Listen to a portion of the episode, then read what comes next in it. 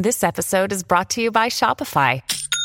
Forget the frustration of picking commerce platforms when you switch your business to Shopify, the global commerce platform that supercharges your selling wherever you sell. With Shopify, you'll harness the same intuitive features, trusted apps, and powerful analytics used by the world's leading brands. Sign up today for your $1 per month trial period at shopify.com slash tech, all lowercase. That's shopify.com slash tech.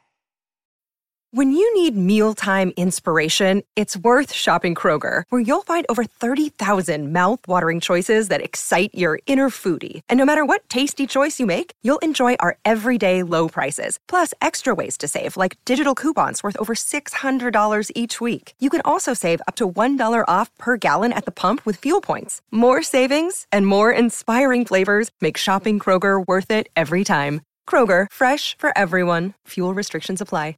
This is Optimal Living Daily, episode 1485 Nomophobia and the Dream of Productivity Four Steps Toward Independence by Laura Stack of theproductivitypro.com. And I'm Justin Malik, the guy that reads to you every single day of the week, including weekends and holidays. For now, let's get right to it and start optimizing your life. Nomophobia and the Dream of Productivity Four Steps Toward Independence by Laura Stack of theproductivitypro.com. We're all the sum of our experiences. We can be shaped by things that happened recently, decades ago, even by instinctual reactions we inherited from our ancestors.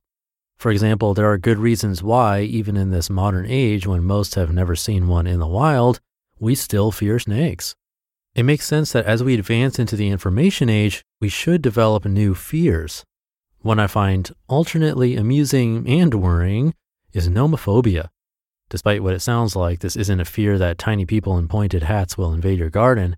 It's a fear of being outside of cell phone contact. Before you laugh, realize this is a genuine fear defined by recent research in the UK, where it was found that 66% of people would feel a serious amount of anxiety if they lost or forgot their cell phone, and that average users check theirs on the order of 34 times a day. Researchers have identified the same anxiety in the US. This actually seems reasonable to me. Consider how often you use your phone to check the time, email, headlines, the weather, and your schedule. For many people, smartphones have taken over the roles of PDA, organizer, laptop, and tablet to some extent. So it makes sense that no mobile phone phobia would be a real issue in the developed world. Nomophobia is a frightening example of what happens when we let our tools become our masters. Aside from technophobia, the crippling fear of technology, and perhaps the perfectionism high tech lets us pretend we can achieve, it may be the most debilitating workplace phobia as it literally drives us to distraction. No 12 step programs exist for overcoming nomophobia, but you can rectify it yourself. As with obsessive compulsive social media disorder, OCSMD, you must take control and turn your phone back into a tool serving you. Try these steps to go from nomophobe to productive worker again. Number one, stop texting at work. Everywhere I go, people are head down texting in cars, stores, airports, even in their offices. If you're not texting a team member about work at work, it's considered gold bricking. When I was 21 years old, I remember getting in trouble with my manager for using the work phone to make a personal call. Today, boundaries have blurred. However, using your phone to conduct personal business during the day is basically the same. So, unless your smartphone is your work phone, you don't have an office phone, reserve its use to breaks, personal time, and lunch. Texting during a meeting when you're supposed to be paying attention to the people around you is a big no no. If necessary, put your smartphone in a drawer when you're in the office. Feeling antsy? Turn it into useful energy by focusing on work.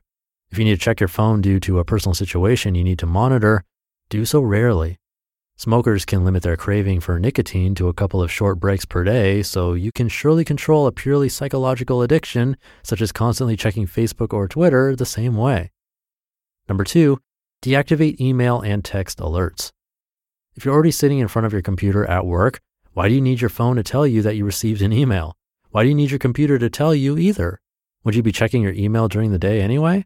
Turning off alerts will begin to pull you out of addiction mode. As a consultant, when I'm on the road traveling, of course I have my phone on, but I don't need my phone to tell me 100 times to check my email.